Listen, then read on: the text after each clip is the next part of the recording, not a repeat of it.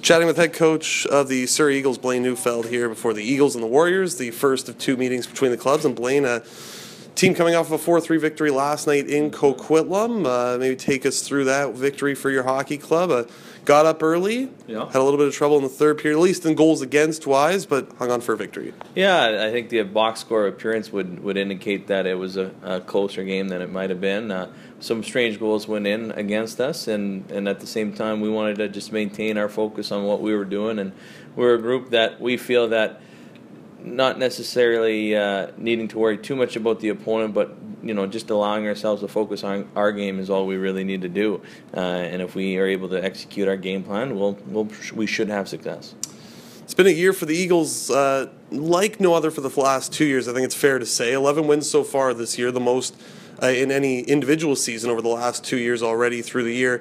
What's changed so far through this year than we've seen from previous years? Obviously, this team scores a lot of goals, plays well on home ice, but have you seen a significant factor in changing kind of the culture around this hockey club to get some victories this year? Yeah, the culture's changed. I thought we did a good job in the summer recruiting appropriately. We play on a big sheet of ice, and we have quite a bit of speed and some skill up front and also on the back end. So we kind of wanted to mold our hockey team to give us an advantage on half of our home games, and then the other part is we added Riley Sweeney to our staff and Rick Lance, and the maturity that then experience that those two guys bring is second to none. So that's obviously been something that has allowed our group to be held accountable and had seen success.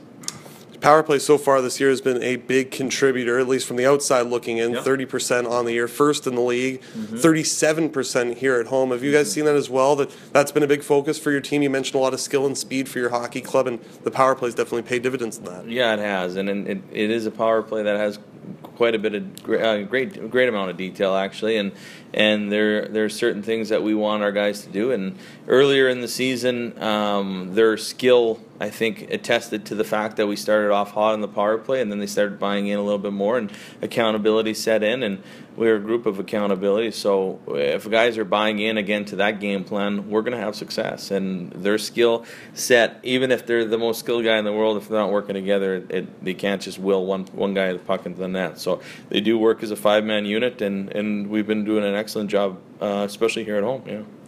7 of the 11 wins have come here on home ice at the South Surrey Arena.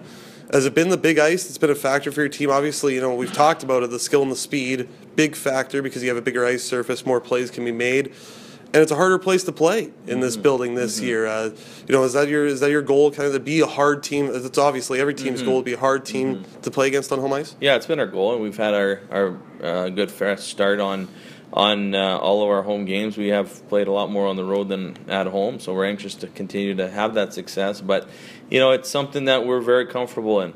Like you say, it's a bigger sheet of ice, so we want to make teams feel very uncomfortable in the first 10 minutes of a hockey game in our rink, and we've been able to do that and dictate that with our speed and our depth. I think our forwards, we have 12 forwards that play, and, that attests our speed. So we want to continue to put that pressure on hockey teams as they enter our building. Lastly, I want to ask you about your leadership group this year. Captain Paul McAvoy back for his second year. Darius Davidson leads the team in points. He's a third-year guy. You get some big acquisitions in the preseason, I believe, with Desi Burgard and Corey Babichuk. What's it been like with this team's leadership so far this year? A veteran leadership group that has helped out the young guys with McAvoy and Davidson there? Yeah, it was an interesting start because the leadership group that we had in terms of returnees were guys that hadn't necessarily experienced a ton of success, right? So we had asked the question, are these guys able to lead us into winning and learning how to win and all these good things that we want to see by the end of the season? And the answer is yeah, they've responded well, and they now know what it takes to win, but they also know defeat. They experienced that the previous 2 years, so they don't want any of that creeping into their room. So we have a group that's very, very quick to cutting anything out in terms of contamination towards what we're pulling for towards a common goal. Appreciate your time. Thanks for this, Blaine. Thank you.